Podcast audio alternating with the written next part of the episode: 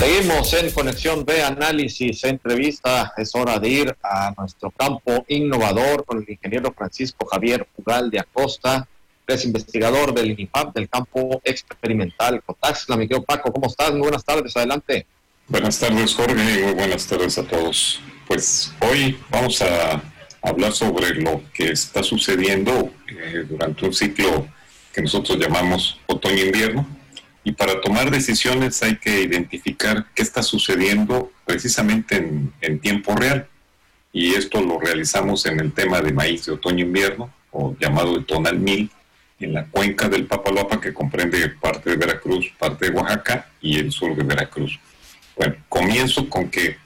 las siembras de maíz de las, en las regiones tropicales hay de dos tipos, una de primavera-verano que es la de temporal, con las lluvias de junio a octubre, que prácticamente ahorita ya se están iniciando,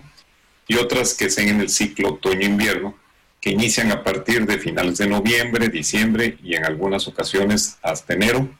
con la humedad residual, en donde por excesos de lluvias, en los desbordes de los ríos, hay zonas bajas, ahí se inundan y conforme van drenando, los suelos se denominan aluviales y ahí pueden sembrar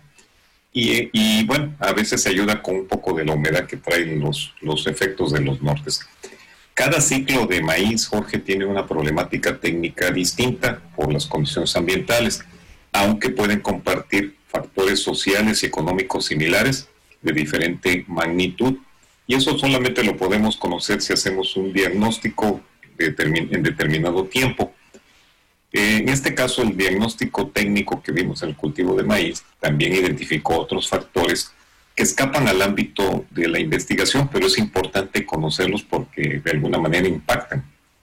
Y, bueno, esto es muy útil porque nos permite para nosotros los que nos encargamos de la investigación y desarrollo tecnológico conocer el nivel de prioridad en parámetros productivos y como te decía, otros factores como son los socioeconómicos, y también de comercialización que están muy ligados a la producción del maíz. Y eso pues nos hace tener alguna base para tomar decisiones en el ámbito de la investigación, en el ámbito de la transferencia de tecnología que la semana pasada la, la maestra Carmen comentó sobre la transferencia de tecnología. Y también esa información la compartimos a las instituciones que tienen que tomar decisiones para mejorar el sistema de maíz en estos componentes que son de naturaleza de la comercialización y economía. Para recuperar esta información, Jorge, bueno, ahorita con la pandemia tuvimos que hacer una serie de actividades, tanto directas como indirectas, y se aplicó una encuesta a, a un número determinado de profesionales del agro en forma virtual por el tema de la pandemia, pero cada entrevistado en su municipio conformó un panel de productores maiceros personal técnico del área que corresponde a 40 municipios de esta región referida, que es la cuenca del Papaloapan y sur de Veracruz. Esa información fue tomada durante el ciclo otoño-invierno, o sea que conforme se iban presentando problemas teníamos la información actualizada y lo hicimos a través de un sistema digital, a través de los celulares, donde lo que ellos escribían y nos reportaban aparecía de manera inmediata acá en una base de datos y eso nos permite con, concentrarla. Quiero comentarte, Jorge, que la producción de maíz de tonalmil en esas regiones se caracteriza por su alta productividad, pero esta está ligada a la condición de humedad que te decía de los suelos, a la resistencia de los maíces en cuestiones de enfermedades, porque en esta época se presentan bajas temperaturas nocturnas y la humedad ambiental es muy alta, y eso hace que se puedan presentar enfermedades aparte de otras. Tiene más o menos cinco años que no teníamos esa información y por eso es importante hacerla,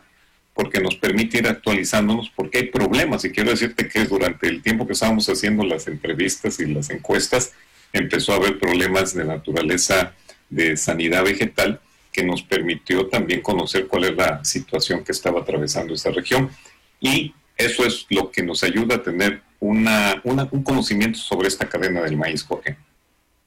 Oye, Paco, pues eso está muy interesante porque eh, pues con todo esto se van generando estas bases de datos, ¿no? Bases de datos que, son eh, de gran utilidad para eh, poder conocer el comportamiento, en este caso de, este cultivo del maíz y sobre todo ir viendo qué se tiene que mejorar, qué hay que hacer, cuáles son los pasos que se han dado, qué sí funcionó, qué no funcionó, eh, por qué sí se dio en tal zona eh, poniéndole eh, tal producto o, haciendo alguna técnica distinta y todo esto pues lleva a, mejorar la producción, que es lo que en general y la finalidad creo última de todos los productores es tener una buena rentabilidad en, sus cultivos, pues una para que sea negocio y dos pues para que pues constantemente y en cada ciclo pues vaya eh, creciendo la producción de, cada uno de estos cultivos, de aquí directamente del maíz, y esto sin duda alguna pues va a traer un beneficio en todos sentidos, tanto para el productor como para la comunidad en donde está, ¿no? Así es, Jorge. Y bueno, mucho depende de la información que obtenemos en base a la persona a la que entrevistamos. La gran mayoría ya tienen casi, son modelos 50 y están relacionados con el perfil profesional del agro y más o menos tienen 25 años de estar trabajando en ese sector. Eso nos asegura que la información que nos están proporcionando tiene un alto rango de seguridad. Entre los resultados que encontramos, Jorge, es que en esa región, que la cuenca del Papaloapan, parte de Veracruz, Oaxaca y sur de Veracruz, hay 40 municipios que siembran de humedad residual, hay 12.000 hectáreas que se siembran cada año en, ese, en esos sitios, y el productor pues sigue siendo pequeño o mediano ya que siembran en promedio 1.5 hectáreas. Esto pues esa es la cantidad de superficie que pueden tener para producir, pero no porque les haga falta, sino porque es lo que tienen con recursos para poder invertir. El rendimiento que se obtuvo en este ciclo fue de apenas dos y media toneladas por hectárea aunque quiero decirte que hay zonas altamente tecnificadas que pueden lograr hasta las 9 toneladas por hectárea. Esto va a depender mucho del nivel de tecnología que aplique cada productor. Pero si tomamos este promedio, nos está indicando que apenas si andan en el rayando la rentabilidad, aunque sea ligera, y la pérdida de la inversión. Otro dato importante es que cerca del pues, 35% del volumen que produce maíz, ellos lo comercializan, o sea, ellos están buscando hacer negocio, eh, escalar, pero el precio de campo que anduvo circulando, pues fue bastante aceptable en promedio, casi cercano a las 6 mil pesos por tonelada, pero el costo de producción,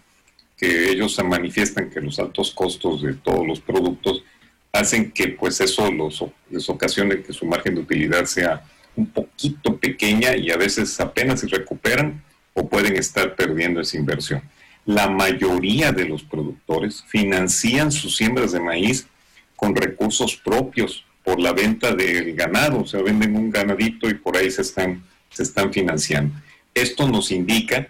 que los productores no cuentan con crédito para aplicar tecnología suficiente, a pesar de su esfuerzo por escalar a ser productores con propósitos comerciales. Los resultados, Jorge, en cuanto a la prioridad de los indicadores por atender, que era el motivo de la, de la encuesta,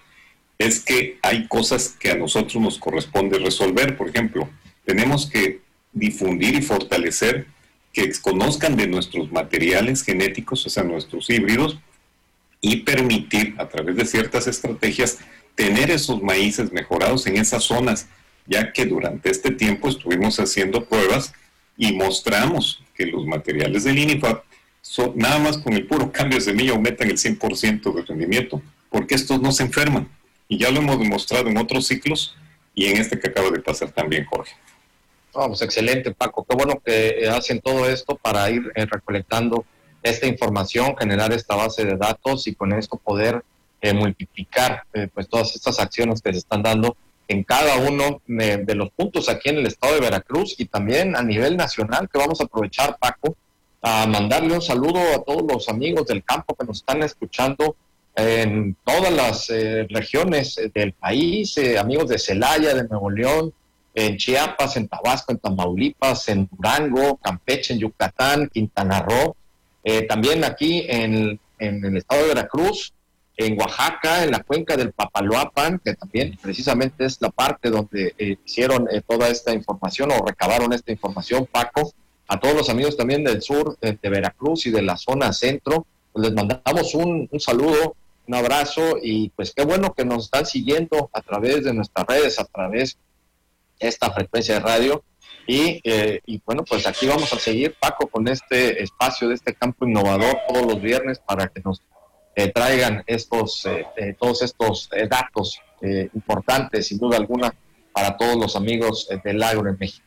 Sí, Jorge, ya más para finalizar, en otra próxima entrega que tengamos aquí en Conexión, voy a platicarles qué resultados hubo de estos cerca de 20 módulos con productores en esta región. Y también quiero decirte que hay una empresa mexicana de nivel internacional que está interesada en fortalecer estas acciones y que ha reconocido al INIFAD que cuenta con tecnología de precisión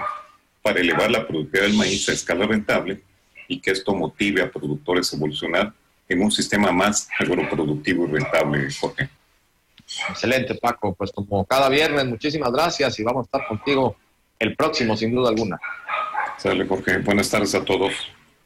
Muy buenas tardes, muchas gracias al ingeniero Francisco Javier Ugal de Acosta, él es investigador del INIFAP, el campo experimental Taxla, en nuestro campo innovador. Vámonos al corte, regresamos con más.